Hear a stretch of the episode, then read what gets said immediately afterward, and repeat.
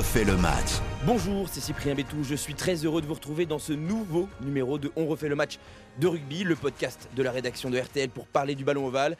Cette semaine, je suis orphelin de Jean-Michel Rascol qui a pris quelques jours de vacances. On le retrouvera quand même à la fin du podcast pour un de ses nombreux souvenirs. Mais pour combler ce vide, je suis avec Jean-Paul Cazeneuve qui est journaliste et commentateur pour la Fédération française de rugby. Bonjour Jean-Paul. Bonjour Cyprien. Merci à toi d'accepter notre invitation et de combler ce vide euh, qu'a laissé Jean-Michel. Euh, on va évidemment parler de France-Écosse.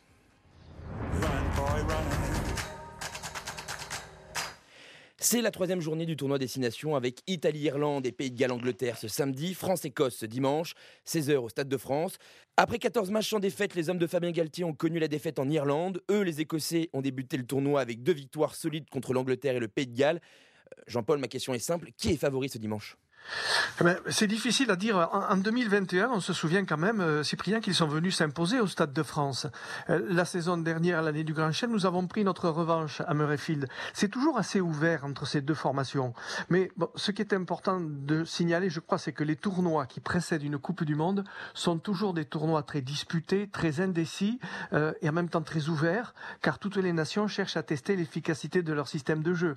Elles mettent tout en place pour monter en puissance. En fait, comment dire c'est un peu l'appel d'air du mondial qui veut qu'en prévision du grand rendez-vous planétaire, chacun fourbit ses armes.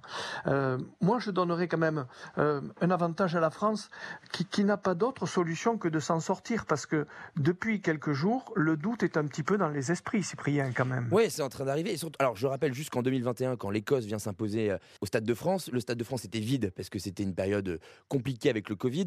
Donc, ça aussi, ça peut jouer au niveau de l'atmosphère et au niveau du, du, résultat final. mais malgré tout, en effet, l'Écosse est quand même sur deux prestations très solides en Angleterre pour commencer le tournoi, puis au Pays de Galles, avec un Finn Russell, le demi d'ouverture, assez étincelant, celui qui joue au Racing 92. Euh, l'équipe de France a de quoi se méfier. C'est une équipe très joueuse, l'Écosse, alors que l'équipe de France a du mal à trouver un peu ce rugby depuis le début du tournoi. Oui, absolument. de toute façon, c'est la culture des Écossais que de jouer beaucoup. Et, je, trouve que Finn Russell porte bien cette culture. Euh, c'est vraiment un danger public, tout comme son trois carrel Van der Mer d'origine sud-africaine, et qui lui est vraiment à surveiller de très près. Hein.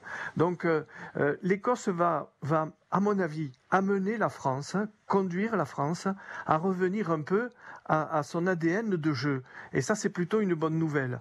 Euh, je pense qu'on va assister à un match très ouvert entre les deux formations, parce que de toute façon, d'un côté, les Écossais se disent que peut-être ils ont l'opportunité ah, je ne vais pas parler de Grand Chelem, mais qu'ils n'ont pas fait depuis 1990, mais quand même de se dire qu'une victoire à Paris après une victoire à Twickenham, ça les met dans une position à six mois de la Coupe du Monde est quand même très très intéressante. Donc, il va falloir que les Français euh, se mettent un petit peu euh, à l'ouvrage. Le match face à l'Italie n'a pas dissipé les doutes de la tournée de novembre. La défaite face à l'Irlande n'a fait que confirmer que l'équipe de France, de France pardon, doit trouver un second souffle, une nouvelle dynamique. Elle ne peut pas, selon moi, s'enfermer dans ce jeu de dépossession euh, qui nous a pris la tête un peu à tous, là, qui consiste à rendre le ballon à l'adversaire et du coup à lui abandonner l'initiative du jeu. Oui, l'initiative du jeu, c'était ça quand même un bah, peu la culture française. C'est ça, et c'est le problème, c'est que c'est de plus en plus remis en question. Euh, la stat qui est un peu importante, qui va être cruciale euh, dimanche, c'est que jamais Fabien Galtier a connu la deux défaites de suite depuis le début de son mandat. si jamais il y a défaite dimanche, ce serait quand même assez inquiétant, surtout à quelques mois de la Coupe du Monde. Oui, je pense que c'est pour ça que ce match euh, a un contexte particulier. Euh, la France a gagné 14 matchs de suite. Ensuite, elle l'a bafouillé un petit peu en Italie. Elle est passée près de la correctionnelle.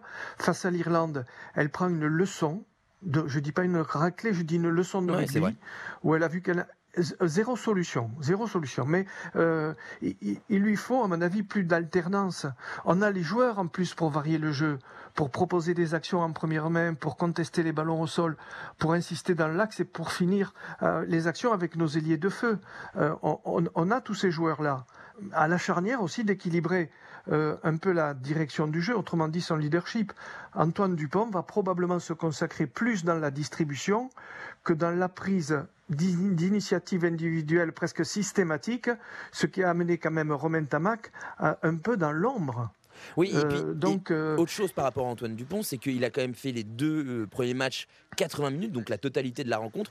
Ça n'existe pas, ça n'existe plus dans le niveau international qu'un joueur aussi important et qui développe autant d'énergie à se déployer un peu partout sur les quatre coins du terrain joue 80 minutes. C'est pas tenable pour lui. Là, il va falloir trouver une solution pour Fabien Galtier.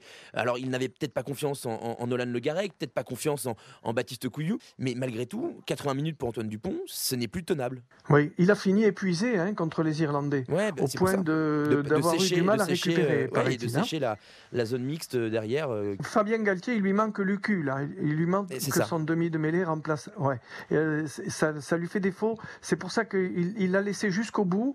après, on lui a vu faire ce geste incroyable, cette prise de judo pour aller mettre l'Irlandais en touche alors qu'il était sur le point d'aplatir. Bon, il a une énergie folle, mais euh, c'est. À ce euh, rythme-là, c'est 80 minutes, c'est pas tenable. Puis attention, c'est notre pépite. Euh, il faut pas qu'il se, il faut pas qu'il se blesse, Antoine Dupont. Hein. C'est ça. Pour résumer, je dirais la, la, dépossession, pourquoi pas, mais alors avec une bonne dose de possession pour construire du jeu plus et imposer son jeu à son adversaire. On a très peu vu nos trois quarts construire du jeu. Oui, à l'œuvre, c'est vrai. On les a vus sur des ballons de, contre-attaque. C'est un ballon de contre-attaque. Le premier essai qu'on prend contre les Irlandais, euh, enfin des Irlandais, euh, ce ballon de récupération sur la ligne des 22, sur notre ligne des 22 et cette passe à l'intérieur sur l'arrière qui arrive comme, comme un boulet de canon, ça, c'est construit. Bien sûr. Ça, c'est répété à l'entraînement mille fois. Et, dès qu'on a la possibilité de le mettre en pratique sur le terrain, on le fait. Et donc, on attend de ça des trois quarts français quand même. Mais pour ça, il faut que, que, que Romain Tamac prenne du, leadership. Il faut qu'il pèse sur le jeu. Comme Finn Russell le fait avec les Écossais. Comme Bigard le fait avec les Gallois, même s'ils ont des soucis en ce moment. Comme Farrell le fait avec l'Angleterre et comme Sexton le fait avec l'Irlande, en effet. Euh, Jean-Paul, sur le 15 qui va commencer ce dimanche, il devrait y avoir un seul changement celui avec euh, Mohamed Awas qui rentrerait euh, en tant que pilier, pour, qui profiterait de la suspension euh, de Winnie Antonio. Le pilier de Montpellier n'avait plus été titulaire en équipe de France depuis sa suspension contre l'Écosse lors du tournoi 2020. Est-ce que pour lui, c'est un peu une dernière chance aussi? C'est le deuxième choix, c'est le troisième choix, je sais pas. Il est costaud, Mohamed Awas. Il est costaud, il, est, il, a, il a mûri, il a compris un petit peu. et, mais Antonio va, Antonio va manquer incontestablement. Hein. On l'aura pas non plus contre l'Angleterre, c'est problématique, quoi. Donc, euh, je pense qu'il vient, euh, je pense qu'il va faire un match sérieux. Attention à cette mêlée écossaise hein, que que Peter de Villiers a réussi à, à, solidifier au cours des, à métamorphoser en conquête, que ce soit en mêlée, que ce soit en touche ou que ce soit sur les ballons portés. Et en plus, sur les renvois, qui fait aussi partie de la conquête, où il y a Richie Gray qui quand même capte des ballons à 3 mètres de hauteur, mm. euh, il faut que les Français soient d'abord très forts devant. On est, on est absolument d'accord là-dessus. Hein. Mais c'est vrai que les Écossais, là, ont une génération assez dorée. Ils ont, ils ont vraiment des joueurs euh, très talentueux à, tous les postes, chose qui n'était pas le cas depuis, euh, depuis quelques années. Donc ça va être un, un, match très intéressant à suivre. Donc je rappelle, ce sera ce dimanche au Stade de France à 16h, France-Écosse. Merci beaucoup Jean-Paul d'avoir été avec nous dans ce podcast. C'est toujours un plaisir de te recevoir. Euh, je rappelle, tu es journaliste et tu commentes les matchs pour la Fédération française de rugby. Merci Jean-Paul, à très vite. Avec plaisir, à bientôt. Et pour finir, on va plonger dans les souvenirs de Jean-Michel Rascol.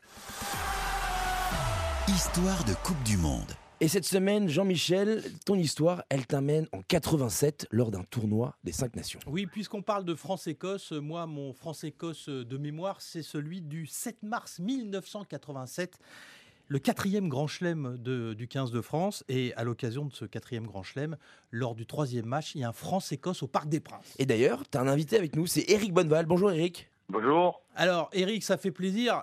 Pour une fois, je vais tutoyer notre invité parce que Eric est un ami, après avoir été un, très grand joueur de rugby. Et ce jour-là, Eric, tu as marqué trois essais. C'est assez rare pour être souligné parce que on a regardé un petit peu avec euh, Cyprien. Il y a ensuite Vincent Clerc en 2008 et Gabin Villière dans un passé plus récent qui ont réussi cet exploit, entre guillemets, de marquer trois essais dans le, dans le même match. Tu te souviens de ces trois mouvements? Ah, Oui, oui, oui. C'est des choses qui restent. Euh, à tout jamais euh, marqué dans, ma mémoire. je ne peux pas les oublier. Alors le premier, c'est en bout de ligne, hein, je crois, côté gauche. Ouais, c'est sur le premier, c'est sur un renversement. Je crois qu'il y a une touche, euh, un molle, ça renverse côté fermé avec Denis Charvet, qui joue, euh, qui me décale, qui me met dans mon couloir et, en tant que bon finisseur. Voilà, je, je, prends, je prends le couloir des 5 mètres et puis j'évite le retour des, des défenseurs euh, écossais. Je crois qu'il y avait Jeffrey, Calder, la troisième ligne. J'arrive à leur échapper et, à marquer un coin. Et ensuite, ça s'enchaîne. Ouais, après, il y en a le deuxième, c'est même côté, c'est sur la même mi-temps, euh, sur une, une, combinaison. Derrière, il y a une, une sautée euh, redoublée avec Serge Blanco qui arrive à passer les, les bras. Voilà, à l'époque, on appelait pas ça des offload, mais c'était pareil. ça se faisait aussi. Et je suis, je suis, euh, je, je, me décale sur la passe. Ça fait que je grille euh, Gavin Hastings qui arrivait, qui venait défendre sur moi. Je le prends extérieur et puis, et puis voilà, je finis dans un but en, en plongeant pour le deuxième. euh, Et le troisième c'est en deuxième mi-temps, du coup. Et le troisième, le troisième, j'ai attendu la, la seconde de mi-temps sur une attaque euh, passe de Denis Charvet qui, qui m'arrive dans, dans les chevilles, j'arrive à ramasser le ballon et puis là c'est attrape-moi si je peux parce que je relève la balle et puis je, je crochette inter, externe, hein, je accélère jusque dans but euh, comme je peux et je marque ce, ce, troisième essai voilà qui faisait que ouais pour une petite histoire ça faisait mon âge. Je crois que celui qui avait marqué trois essais avant moi c'était Darouille en 63 et voilà et j'étais né en 63 et et 23 ans après, ou 24 ans après, j'avais marqué trois essais aussi. Mais du coup, quand on marque trois essais dans un même match, on a un sentiment de, de, de toute puissance, on se sent invincible. C'était quoi? À chaque ballon, vous disiez, vous allez marquer oh, forcément? Ouais, ouais, ouais, À la mi-temps, à cette époque-là, on restait sur le terrain. Et je me souviens, bon, on n'avait pas beaucoup de place pour nous inviter, on savait où ils étaient. J'avais mon papa qui était là, et bon, qui était, qui était un ancien joueur, et qui était heureux, qui me faisait des signes et tout ça. Et puis je le regarde, et je lui faisais un, deux, trois, je, avec la main. C'est vrai que sur le terrain, pour la première fois, peut-être en équipe de France, j'avais l'impression d'être euh, comme je, pouvais être en club ou, ou avec des copains, euh, je m'amusais. J'avais l'impression que sur chaque ballon, malgré la dureté du match, euh, parce que les Écossais avaient une belle équipe, il y avait du monde à, tous, les, à tous les postes à cette, à cette équipe, et je, ouais, j'avais pris un plaisir et ouais, j'avais l'impression que tout était possible, que je pouvais marquer sur chaque ballon. Alors, illustration justement de cette domination, j'ai eu la chance, après le match, Cyprien, d'interviewer Gavin Hastings. Le grand monsieur du 15 d'Écosse, 20 fois capitaine et l'un des plus grands arrières de l'histoire du, du, rugby. Et ce jour-là, vous savez, à cette époque, on parlait beaucoup de Serge Blanco.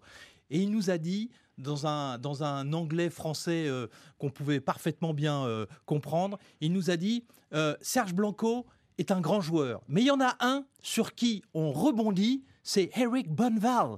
Eric bon... on rebondit sur Eric Bonval. Cet accent est incroyable, Jean-Michel. Je m'en lasserai jamais.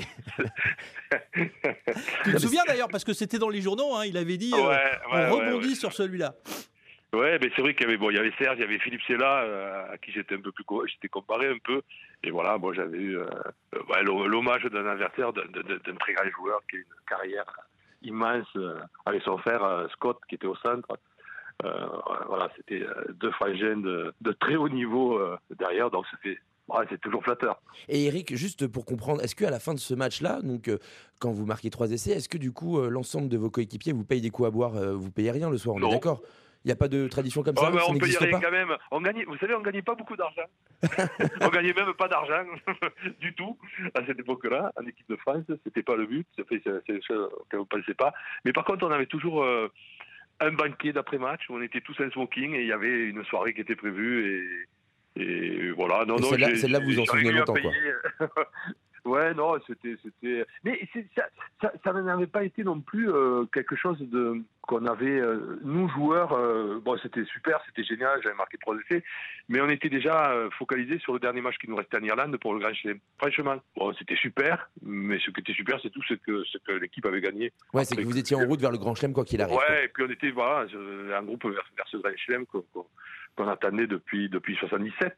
Non, 81. Il y avait eu 81. Il y avait eu 81. Il y avait eu 81. Il y avait eu 81. Et donc on, Mais retrou... bon, c'était ouais. on retrouvera quelques jours plus tard donc l'équipe de France euh, à Lansdowne Road devant 53 000 Irlandais qui seront euh, complètement estomaqués par l'exploit euh, du 15 de France face au, au 15 du trèfle. Euh, merci Eric. Je rappelle aussi que quelques mois plus tard, on va vous retrouver à la Coupe du Monde avec moins ouais. de réussite parce que vous allez vous blesser. Et dans Ouais. votre malheur, eh bien, euh, a pu naître une belle amitié entre nous parce que cette Coupe du Monde, on l'a pratiquement vécu ensemble euh, au bord du terrain. Et ça, c'est quand même une belle expérience. Merci Eric. Exactement. Bah, vous avez de la chance parce que pour côtoyer Jean-Michel, je me dis qu'il fallait le faire. Il faut le, il faut le vivre au moins une fois dans sa vie. Merci Eric Bonneval d'avoir été avec nous. Au revoir. Merci Jean-Michel, merci à vous de nous avoir suivis pour ce nouveau numéro de On refait le match de rugby que vous pouvez commenter et noter sur les plateformes d'écoute habituelles. Vous pouvez également nous écouter, réécouter sur l'application RTL ou le site rtl.fr.